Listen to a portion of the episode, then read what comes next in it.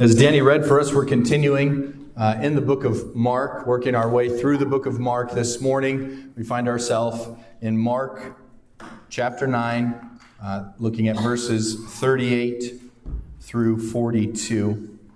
So if you have your handout or a Bible, if you want to open up your Bible to Mark 38 through 42, I'll read for us again if you want to follow along. Mark, starting at verse 38. John said to him, Teacher, we saw someone casting out demons in your name, and we tried to stop him because he was not following us. But Jesus said, Do not stop him, for no one who does a mighty work in my name will be soon afterward able to speak evil of me. For the one who is not against us is for us. For truly I say to you, whoever gives a cup of water to drink because you belong to Christ will by no means lose his reward. Whoever causes one of these little ones who believe in me to sin, it would be better for him if a great millstone were hung around his neck and he were thrown into the sea. Father, we thank you uh, for your word. We thank you for uh, the truth in which you have kept for us, which declares you, which we unite around in your kindness and your faithfulness because of the work of your Son, by the power of your Spirit. I pray that you would help us this morning, uh, that we would have unity and clarity in your word. Pray that you would help us, Lord, as we think of our own pride, eyes that quickly look at ourselves and forget about you, that you would help us to love others enough to be clear, compassionate, and completely dependent upon you. So in Jesus' name we pray. Amen. Mark 9, starting at verse 38, is really starting kind of in the middle of the passage as we read it. And as Danny reminded us, it's important for us to look at the context of where we are. Uh, one of the reasons we preach through Scripture, verse by verse, working our way through books, is because God did not intend the Bible uh, to be a game of religion roulette where we grab and go, What does this verse mean to me? Uh, but that it would be understood in context. So, as we work our way through the book of Mark, we always start with looking at first the context of where we are. So, look with me at your handout or in your Bible at the context. Uh, Danny helped us to see this also that Jesus, as he has been transfigured, he has healed uh, a young boy who was uh, oppressed by a demon. And then uh, the disciples who could not marveled at what he had done. And he gave them instruction. He told them again that he would die and that he would rise again. And then, as they're leaving, he gives them instructions about their own pride. Because as they are leaving, seeing what Christ has done, seeing what he's accomplished, the disciples then break into discussion and argument at some point over the next few days as they're traveling over which one of them are the greatest. After seeing all the greatness of Christ, the first thing that comes to their mind to debate is which one of us are the greatest. And Jesus corrects them. If you look with me in context, verses 33 through 37 says, And they came to Capernaum, and when he was in the house, he asked them, What were you discussing on the way? But they kept silent, for on the way they had argued with one another about who was the greatest. And he sat down and called the twelve. And he said to them, If anyone would be first, he must be last of all and servant of all. And he took a child and put him in the midst of them, and taking him up in his arms, he said to them, Whoever receives one such child in my name receives me. And whoever receives me receives not me, but him who sent me. If you remember last week, we looked at the humbling expectation of Christ of what it means to be one who would lead or one who would be first in Christ is not for your own glory, but is for the service of others. What does it mean to be great in the kingdom of Christ? It means to reflect Christ, yes, in his holiness. but also in his service. That he came to serve. He did not come to condemn the world, but to die, that many would be saved. And so, as men are looking for glory on earth, looking for glory in anything, the church is not immune to that in the sin of pride. The disciples were not immune to that. And Jesus gives them quick, humbling expectation. What should you then be pursuing if you would be a leader or first in the kingdom? If you want to be at the top, what should your expectation be? It should be that you serve everyone that you are the servant of all. And he gave them a humbling example of this, taking a child near him, and he's saying, This little child, and if you remember from Matthew, it says what is significant about the child is the child is humble. The child is dependent. The child is completely needy. The child is aware of their dependence on everyone else. And even in where they're not aware, it makes them even more needy and dependent. And so he says, if you are to be his, you must be like a child. And then he gives this instruction in verse, uh, not 42, 37. Whoever receives one such child in my name, and Jesus is not speaking of a actual child, but saying, this is the ones who receive the kingdom, those who are humble and dependent upon me. He says, whoever receives one, whoever cares for one of these children, one of Jesus's, receives not just Christ, but the Father who sent him. He is giving the expectation of not just that you would serve others before you, but that you would care for them like they were your children. Even more so, more importantly, like they were God's children, because they are. Whoever receives one of these in my name. And so that's where we left off contextually last week this humbling expectation of what it means to lead and the humility of saying what it means is you need to become completely dependent on Christ in the same way that a child is dependent upon their parents. And then the call for anyone who would seek to be first or seek to lead, that their job then is not to glorify themselves, but much like a parent, to set yourself aside and to care for them. Right? There's very little glory in parenting, uh, particularly when you are a parent. And the only time that you find glory in parenting uh, is either later in life, it says there's rewards in that, or in your own pride, right? When those little people are worshiping you. When you walk in the door, I remember I would come home from work when Avery, Jude, and Capri were all under four years old, and you would have thought like a rock star or the president or whoever is the most incredible person in the world got home. And I loved it. I, I love to walk in the door and it was like, Dad's here! Wow! When they're running to the door. One, because I love them, right? God takes joy in our love for Him, our praise for Him. He takes joy in the praise of His saints, just as we do in our children. But also in pride, because I also like to be exalted. I like to be praised. I like when people love me. And while that can be good, it is a tricky part of our heart because it often deceives us, like it did the disciples. In seeing the greatness of Christ and the praise of Christ, their first thought is, Well, am I greater than Peter? Am I greater than John? I mean, who even knows who Bartholomew is? Clearly, it's not him. Right? They immediately go to debate. And after that debate, now that Jesus has said this, he has clarified for them the expectation. Uh, we see John, and this is the only place in the gospel, uh, well, the first place, we'll see it once more. James and John have a great idea about how to handle other people uh, again, but we see John here asking Jesus a question. And, and it's not clear why he's asking the question.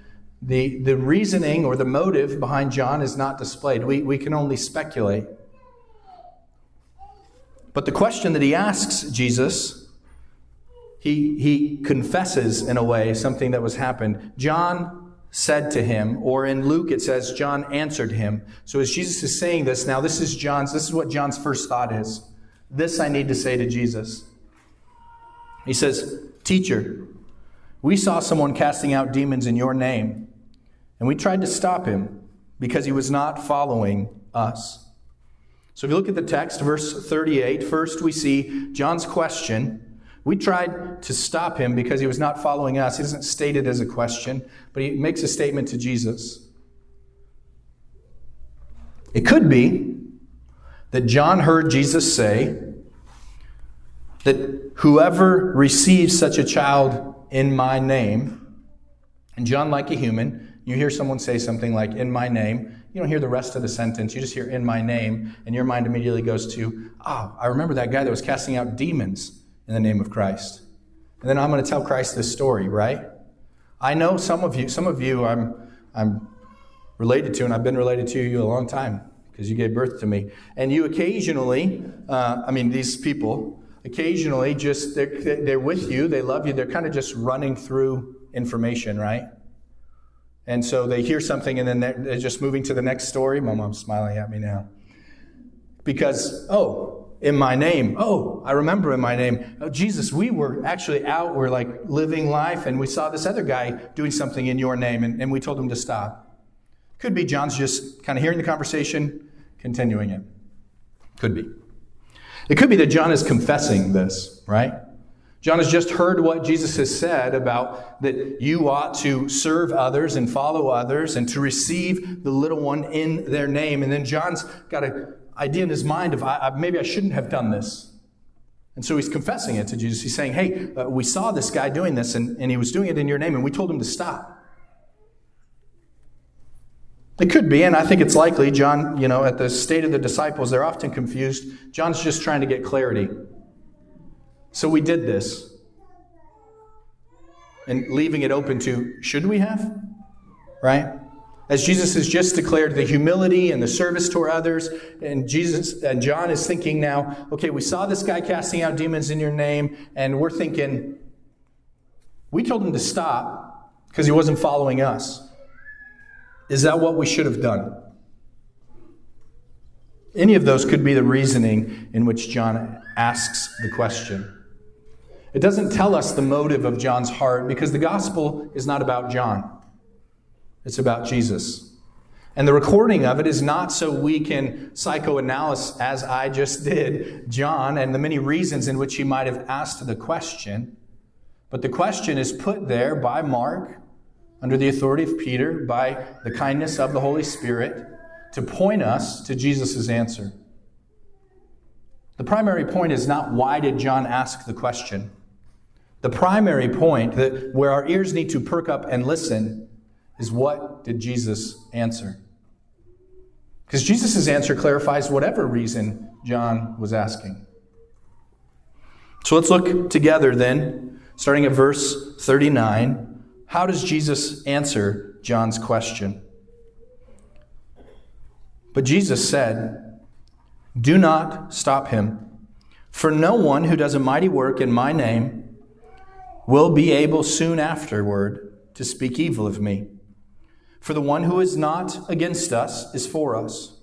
For truly I say to you, whoever gives you a cup of water to drink because you belong to Christ will by no means lose his reward.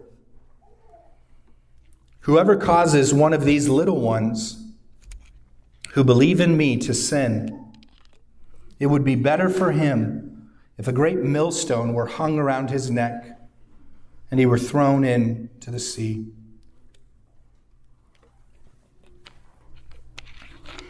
Jesus says, Do not stop him.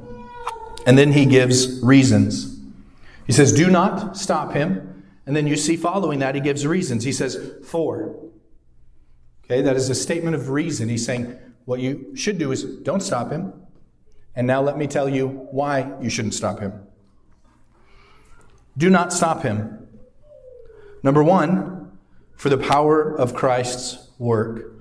do not stop him, for no one who does a mighty work in my name will be able soon afterward to speak evil of me. He says, No one who does a mighty work in my name will be able soon afterward to speak evil of me. Now, notice Jesus is stating that this was done in his name. That does not mean that this was done and the man said the name of Jesus. It's more complicated than that. To say it was done in my name, it's done in his authority. It is done with him as the backer. It is done in the sense of a king puts a signet on something, the seal of his, and it says it is done in his name. This does not mean just because someone invokes the name of Jesus that what they are doing is right. It's not that anyone could walk up and say, in the name of Jesus, and they're doing it in his name. We know this is true, and, and I'll point you to, we won't turn there. Uh, but if you were to look at Acts 19, we see some Jewish exorcists doing this very thing, as they were men who would cast out demons as a vocation. Uh, they hear that Jesus has cast out demons, and now Paul, who is an apostle of Christ, is casting out demons. And so they go in and they start saying, In the name of Jesus, whom Paul preaches. And he's casting them out in Jesus' name, just with the words. And what happens to those guys is super funny. They get beat down and stripped and sent out. The demon goes, I know who Paul is. I don't know who Jesus, or I know who Jesus is. I don't know who you are. And the demon possessed man beats the tar out of them, takes their clothes, and sends them out. And so if you're to say, oh, well, all you have to do is say in Jesus' name, and that makes everything in his name, we have clear evidence in Scripture that is not the case. So when Jesus says this man is doing this in my name, he doesn't mean this man is merely invoking the name of Jesus. He means that he is doing it in the ministry the truth of Christ. And so he says, No, do not stop him. We know Jesus also had others who were sent out to cast out demons, uh, the 70. So he sends out the 12. The 12 come back, and he sends out the 70. He sends out more to go and preach and to proclaim Christ. And so it would not be, it could be that it was one of those believers uh, that John's referring to. Uh, doubtful. This is probably before that, and John probably wouldn't have stopped him if he heard Jesus saying, the 70 are to go do this. But it could be that, that that's John's confusion.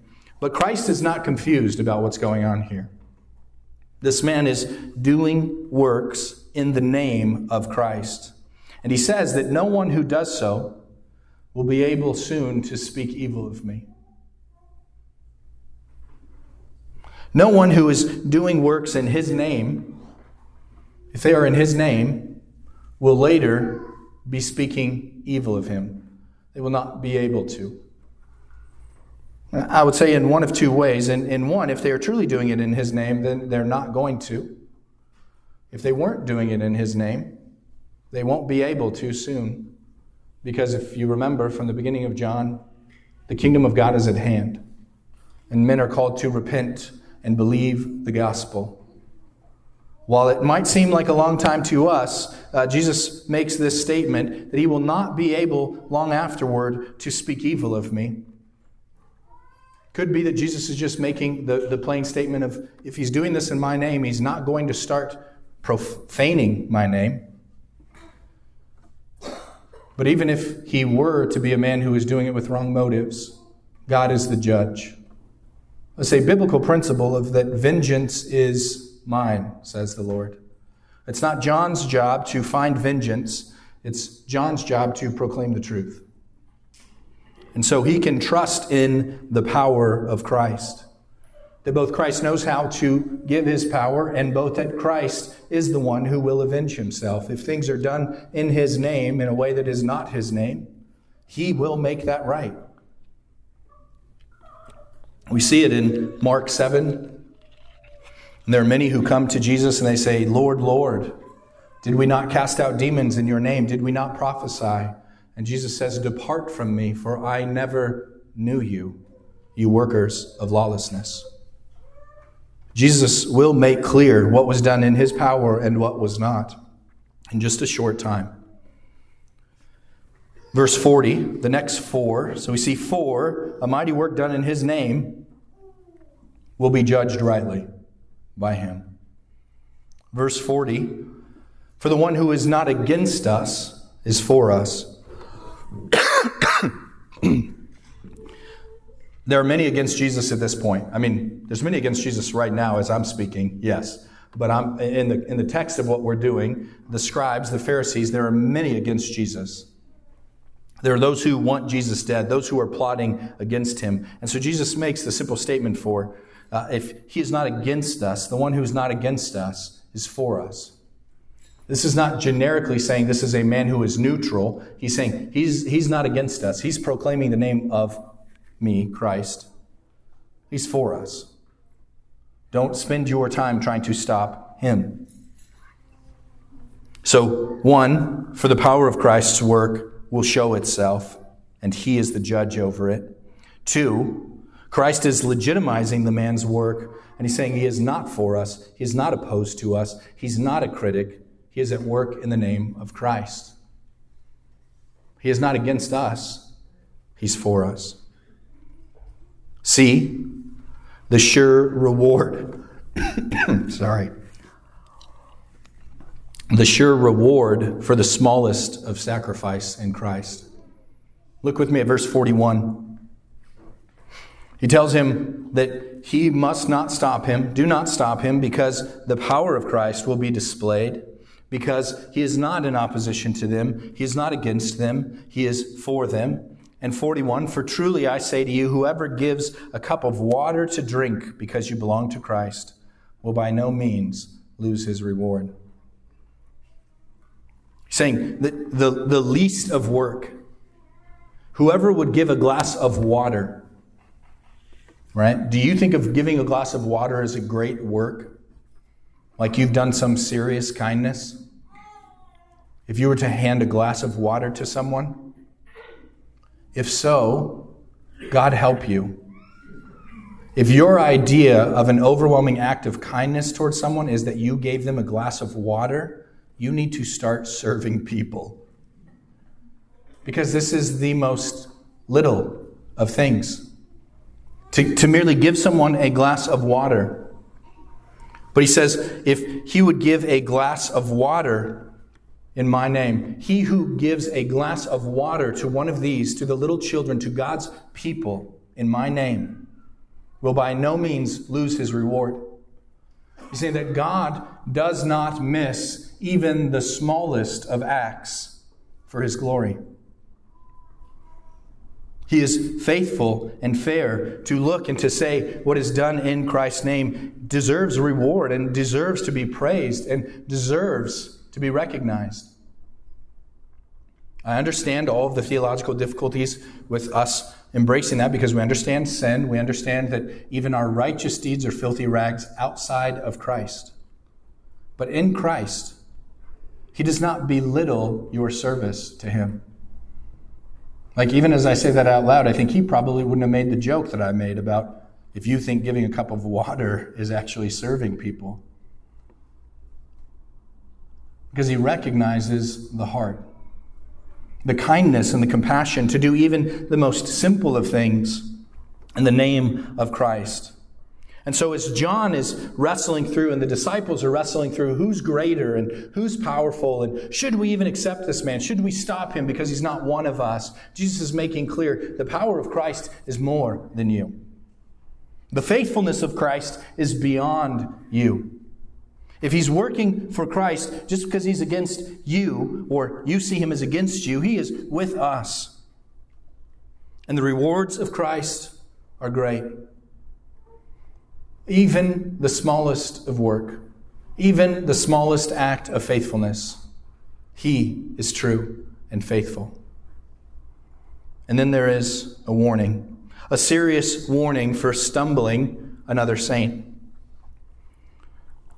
Verse 42 Whoever causes one of these little ones who believe in me to sin, it would be better for him if a great millstone were hung around his neck and he were thrown into the sea. Whoever causes one of these little ones, remember back to verse 39, whoever receives this child in my name, so whoever causes one of these, the, the humbled who have come to Christ, his people, his children, those who live dependent upon him day by day, needing him, recognize who they are, not just an outward expression. This is reality in them. He says, Whoever causes one of these to sin, or the literal is to stumble or to fall into sin, to be torn up. He says, It would be better for him if a great millstone so think about your millstone at home, right? Are you picturing it? You guys don't have millstones? No. In Israel at the time, this would not be a foreign idea. As Jesus tells the disciples, it would be like a great millstone hung around his neck. This is, this is a giant, massive object they're going to see all the time. It is for the, the uh, breaking down of grain and separating it from the seed uh, within it and all this. I'm even trying to explain it. I'm like, yeah, I don't know how that happens. So, but it's crushing the grain. And this millstone is a giant wheel, essentially, that spins on another giant wheel. And as those wheels turn and the grain is brought under, it's crushing them. So, what's Jesus' point here? This thing is huge. He's not saying it would be better for them you know, if they were kind of left at sea to fend for themselves. He's not saying tie a weight to them. It'd be better for them if a weight was tied to them and they were thrown in the ocean. No, he's saying it would be better if they had a sure and miserable death than to willingly cause another believer to fall into sin. He is painting a drastic picture. In our own word, it's not, it would be better if he had ankle weights put on him and he was thrown into the sea. It would be better if they took an escalade and tied it to a rope and put that rope around his neck and threw him and the escalade into the ocean. He's making a drastic statement. He is making a statement that is clear in comparison. It's saying if, if you think that causing another believer to fall into sin is a little matter, let me paint a picture for you in the gravity.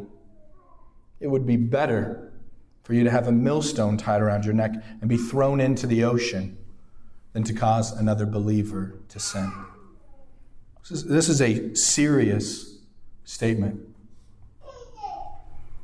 So he is calling John for whatever John is asking for to think clearly and quickly and seriously about his treatment of other believers.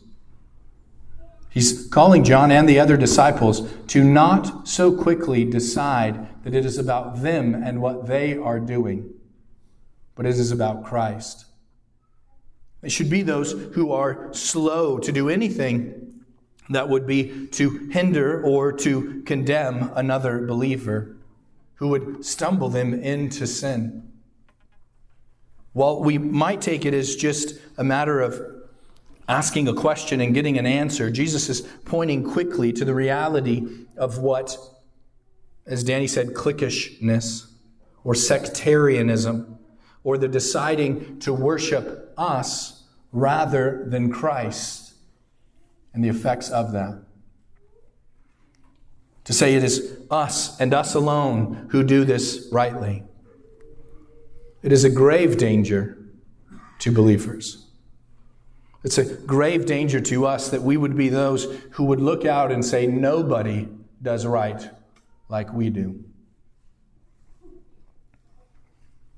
In your own life, as a church, I think often even as a family, I think as a family is a helpful way to understand this. What I want to do is spend the remainder of our time looking how to apply this passage.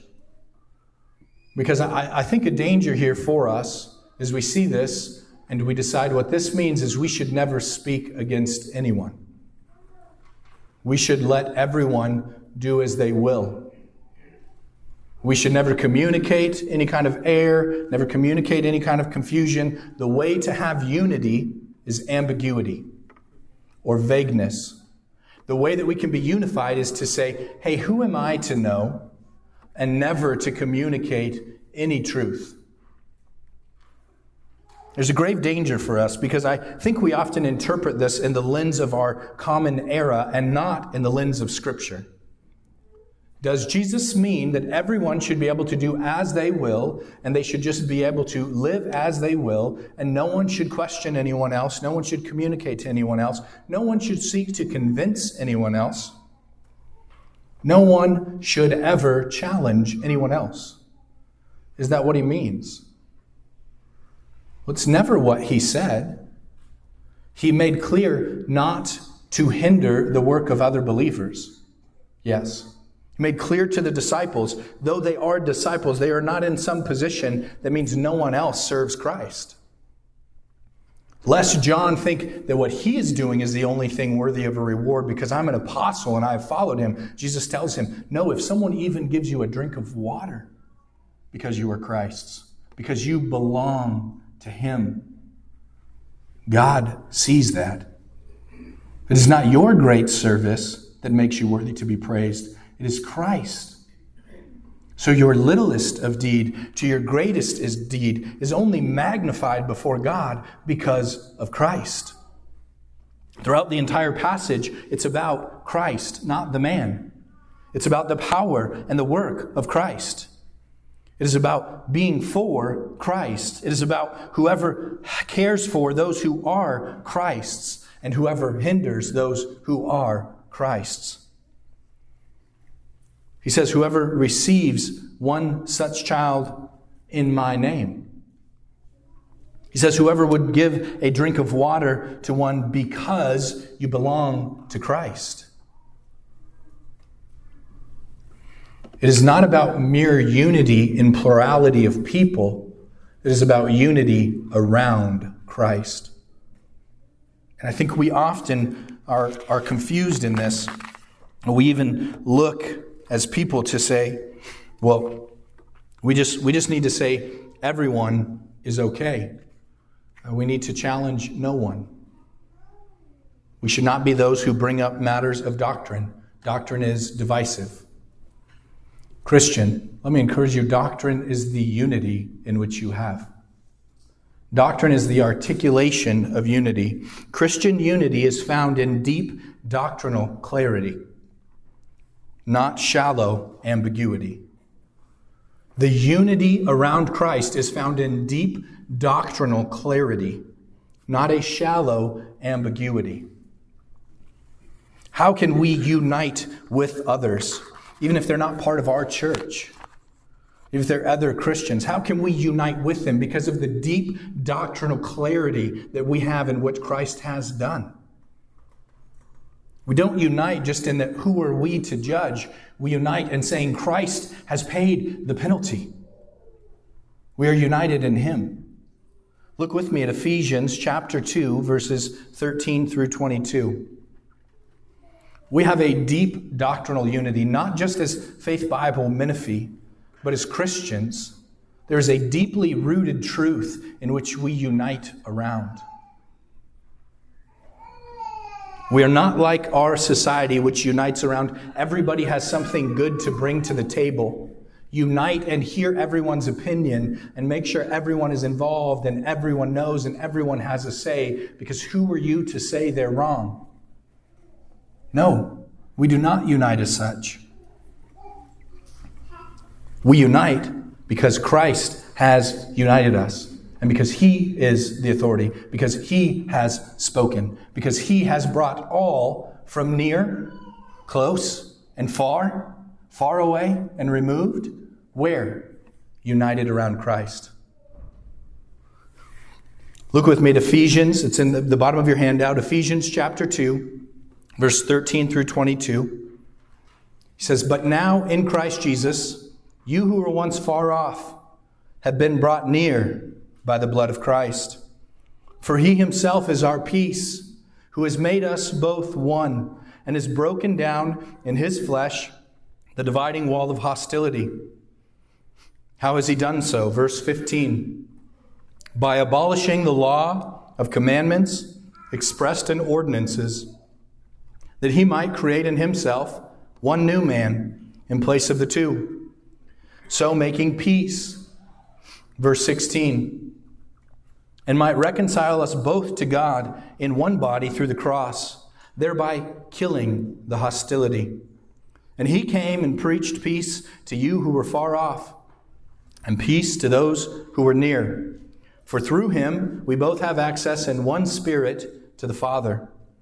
So then, you are no longer strangers and aliens, but fellow citizens with the saints and members of the household of God built on the foundation of the apostles and the prophets, Christ Jesus himself being the cornerstone, in whom the whole structure, being joined together, grows into a holy temple in the Lord.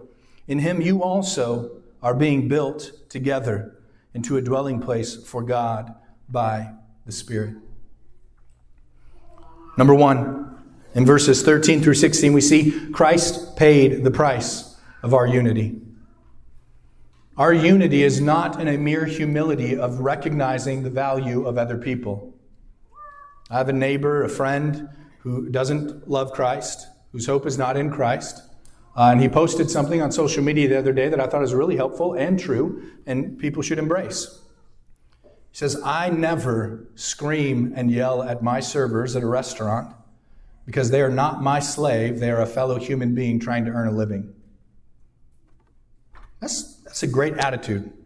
I assume most of you have that attitude. If not, learn from the mouth of a pagan who doesn't love Jesus. Why would you treat another human that way?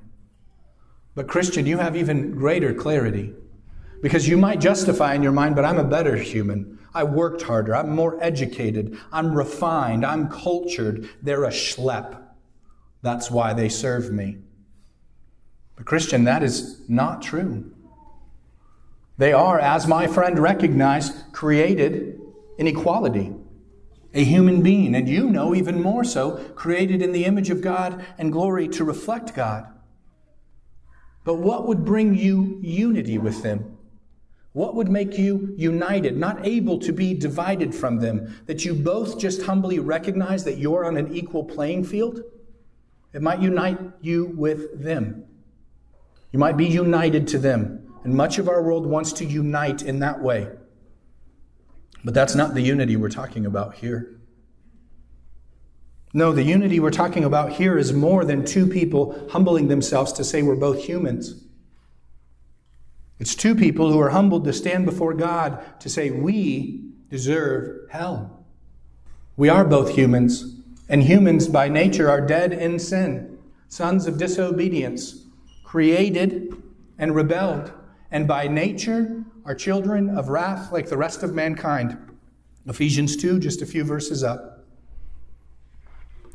But you who were once far off have been brought near because you humbled yourself to recognize you're like other people?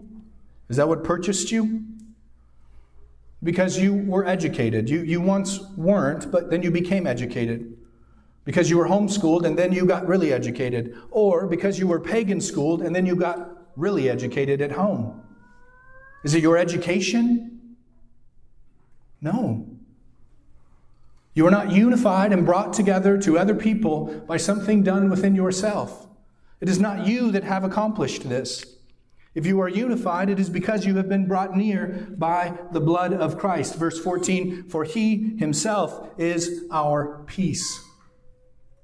He is what has ended the war and the hostility.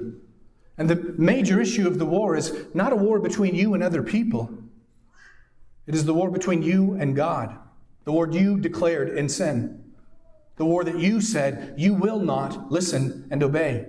You will not do as he has said. And God has gone to great lengths to make this clear to you. He did it in his people Israel, who were those who are close and near. And they had the laws and the ordinances of God and were brought before them to show them that they would never measure up. That they, even with the perfect law of God, could not live to the glory of God. They were needy. They must be like children, completely dependent upon Him by faith. Because with all the laws and ordinances, they were not freed from their sin, but their sin was clarified. It's like you were brought into a court case on one charge, And then, as the laws were read, you recognized, oh no, I'm not just a speeder.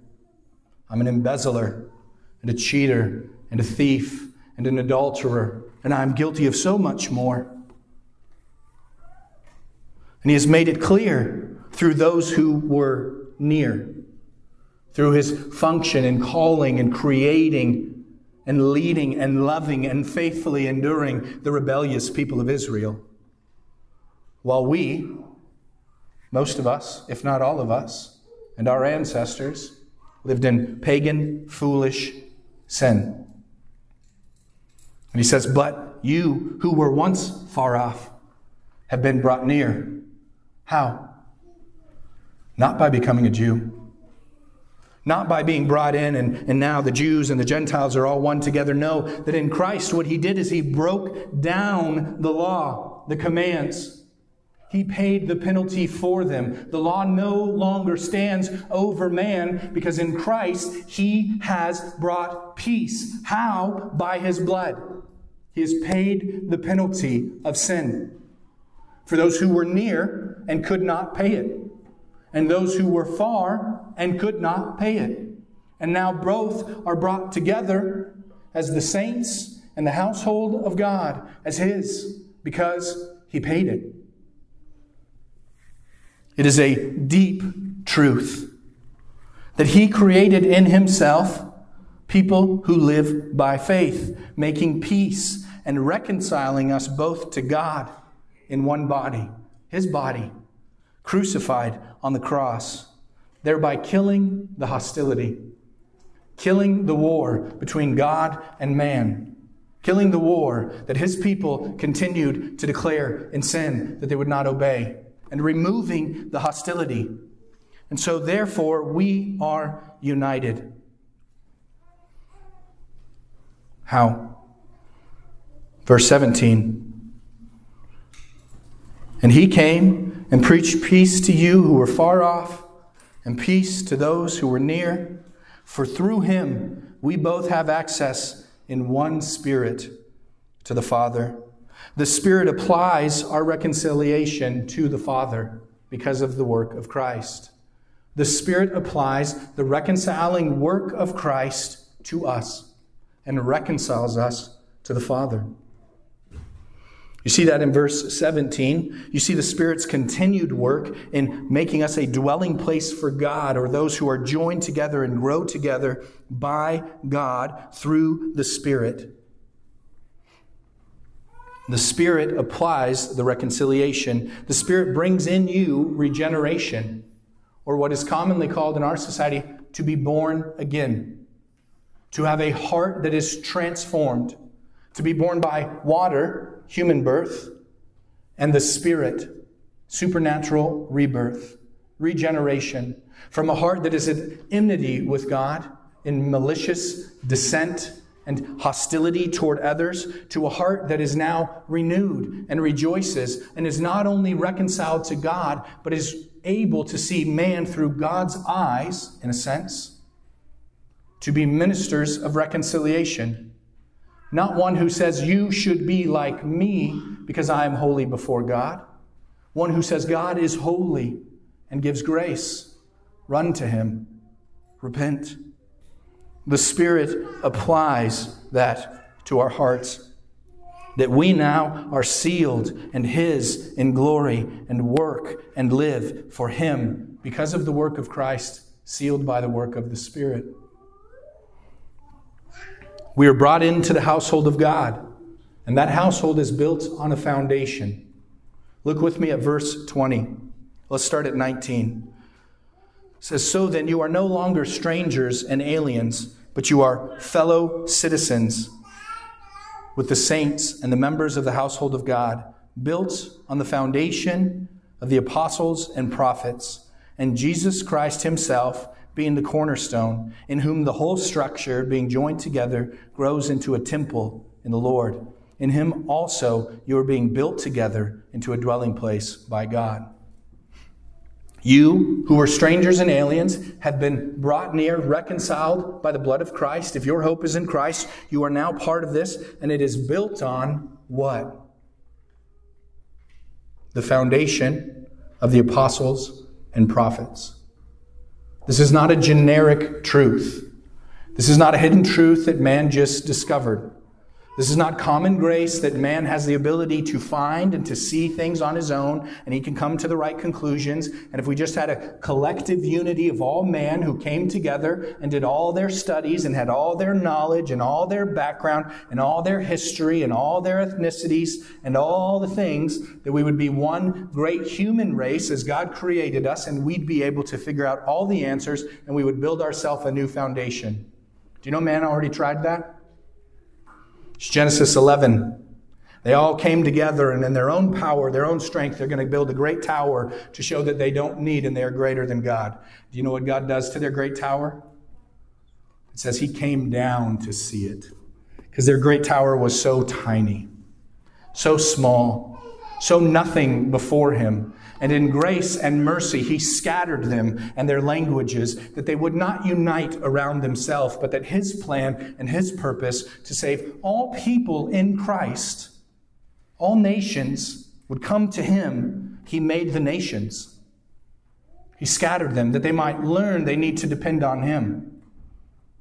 And then created Israel out of one man, Abraham, to make a whole nation that would display for the whole world, even if you had everything and you were God's special people, the sin in your heart could not save you. It is the foundation on which we stand. It is not just an old story for Jews. It is the truth in which God has proclaimed and set and made known so that all might look to see the foundation of the promises of God that He is faithful, that He is good, that He is kind, that we are sinful and needy of Him. It is not a generic work, it is a foundational work wrought in God and given by the apostles and prophets. And Christ Himself, the cornerstone. Lastly, the church is the ongoing work of Christ. It says the foundation of the apostles and prophets, the Old and New Testament, the, the work and the recording of that for us. And Christ then being the cornerstone, the piece that sets the building in motion. Christ being the cornerstone in which everything is united around, the stone which decides for everything where it goes, and how it's built. If the cornerstone is wrong, the entire building is done. And it says, though the foundation of the apostles and prophets, it is Christ himself who is the cornerstone, in whom the whole structure is built and joined together, and all grows together into a temple of the Lord. And in him, you are being built together to grow. As usual, I'm more excited about uh, what I preach, and, and we're running out of time. So we're just going to stay an extra hour today, okay? All right. So let me, let me sum up uh, what is a massive handout for you and explain why it's so massive. This is the deep truth in which all believers must unite. As a church, we have a vast doctrinal statement. It's about 46 pages uh, in outline form of our doctrinal positions on all kinds of things. Because we believe that unity is found in doctrinal clarity, not ambiguity. We are not more unified to say, who are we to know where we stand? Why would we even debate or discuss or argue? We are more unified to say, the Word of God is the authority. And let me be clear with you where we stand on that so that we can have open and honest discussion. So that you don't come to church and you're shocked by what I'm teaching. So that as you hold positions that might differ from those of the elders, you're not confused about that. You don't, you don't have to spend years with us and then go, wait, I never knew you guys were cessationists. I never knew you guys were premillennialists. I never knew that you guys held to the uh, truths of salvation. I never knew who you were. No, we have openly, and on our website, you can look through massive amounts of doctrine because we think doctrinal unity brings actual unity. Not in that everyone agrees, but it's clear. This is the authority. We believe God has the authority in His Word. And so if we are going to debate, we're going to discuss, we do so by the authority of the Word. It's essential also in unity of function. We're a church that takes doctrine and deep doctrine seriously because it is the necessary function of the church. Two areas, let me give you two areas where I think this is addressed mostly in the gifts of the church and the government of the church. If a church does not have unity in the gifts and the government, that church will not function. If a church does not have unity in the need and the function of spiritual gifts, then that church is immediately hindering itself. It is cutting its own Achilles heel because the church is to function in the gifts. The church is commanded to function. It is told, as we've looked at recently in community groups, you have been given a gift to use in the church. How does God do what Christ does here in verse 21 and 22, in whom the whole structure being built and joined together grows into a holy temple, and in him you're being built together into a dwelling place in God? He does that through local churches that function together does that mean that one local church is greater than another? No. Does it mean that one local church might be right about some things that another is not? Definitely. I'm sure there are churches, I am positive, I know them, I could drive you there, who better understand the truth of God's word than we do. That's okay. That doesn't mean we should stop being a church. It means we should look to those who do it better and say, I want to learn from them. I want to understand them. Much like your own family, you have things you do as a family that are just necessity, right? You have dinner at a certain time, or you don't have dinner at a certain time. You just randomly all have dinner, okay? So if the husband says, I want to have dinner at 5 o'clock every day, at the table, all sitting together, okay? The wife says, I want everyone to get their own dinner, eat it wherever they want, at whatever time of day. How's that family going to function? In disunity. They're not going to function well. And that's just a, a, light, an important but a light example. If, if they don't have agreement on the government, agreement on the function, an agreement on how we do this. So, why do churches divide? If Jesus says, don't stop him, why do we have different denominations? This is such a common question. Why do we have Baptists and Presbyterians and all these things and non denominational Bible churches? Why do we have all these things? For the clarity of doctrine, for the function of the church.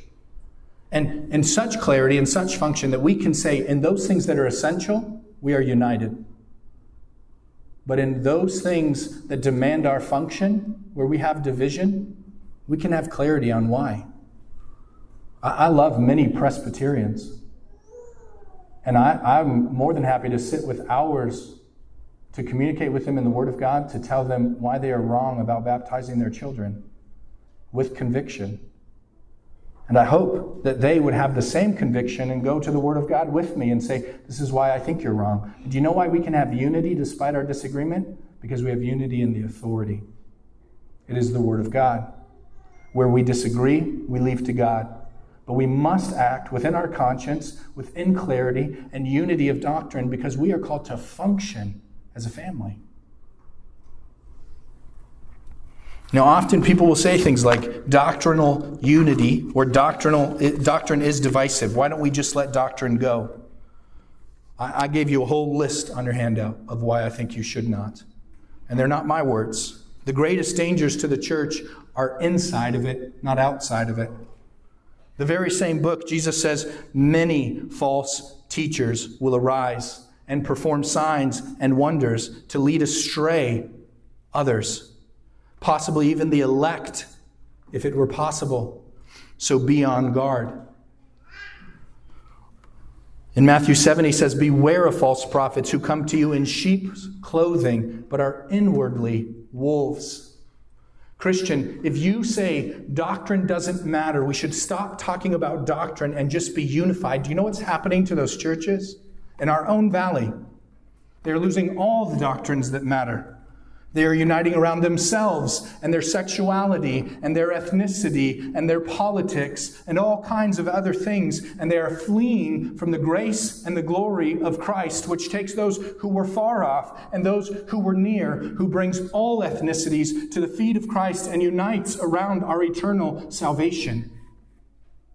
Doctrinal ambiguity brings Christian ambiguity, which means you're not a Christian.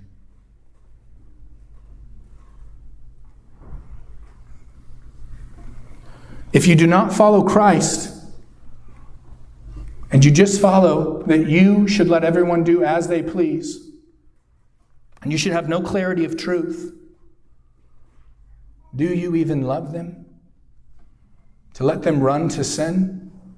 To let them be doing what Jesus directly said? If you should cause the least of the little ones of these to sin, you would be better off to tie a millstone around your neck and throw yourself into the ocean. See, so often we think we are caring for other believers by letting them just be swallowed in shallow truth and no hope, no clarity on what Christ has done and accomplished. We say that doctrinal truth only brings division, but it's because we're shallow, because we're insecure. We're unwilling to be comforted by the word and to be able to articulate from the word, and we think the way I do it is best. And that's all I can go off of.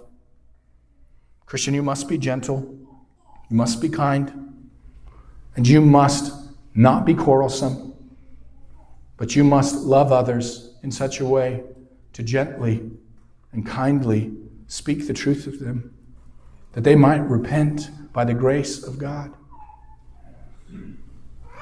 So, what do we do? We go over, I'm preaching, that's one thing we do. So that's, that's part of our church. It doesn't mean we run out from here and, and we tell every other Christian they're wrong. Faith Bible Menifee is not the only church in Menifee. There are other faithful churches. But we do have to have clarity about what a faithful church is. I would encourage you to look at our doctrinal statement, and there's points on there that could be helpful to you. You might word them otherwise, but it says the essential truths. And for most churches, this is the extent of their doctrinal statement. It is the essential truths, it's what must be held. It is truths that if you are a Christian, you must believe. And I had them. Here we go. Number one, we believe there is one God, eternally existent in three persons Father, Son, and Holy Spirit. We believe in the deity of our Lord Jesus Christ his virgin birth, his sinless life, his miracles, his vicarious and atoning death, his bodily resurrection, his ascension to the right hand of the Father, and his personal return in power and glory. We believe in the present ministry of the Holy Spirit, by whose indwelling every Christian is enabled to live a godly life. We believe that the Bible is inspired, inerrant, complete, and authoritative Word of God.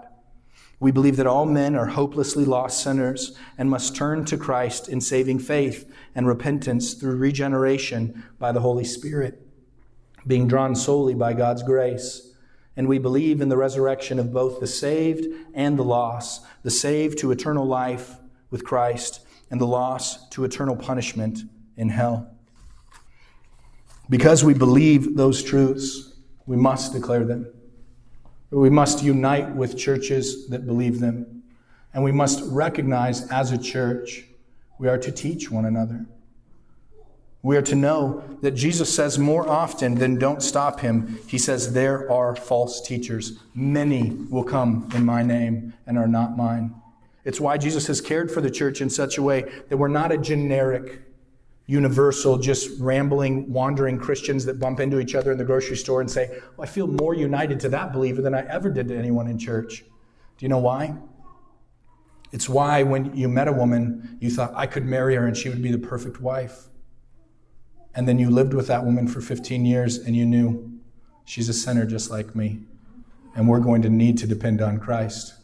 It's because that shallow engagement allowed you to live in all kinds of fantasies in your mind, not the truth and the deep rooted connectedness of the church removes your fantasies and roots you in the hope of the truth in Christ. And so, as a church, let's not be those who run around trying to stop everyone from doing everything they're doing.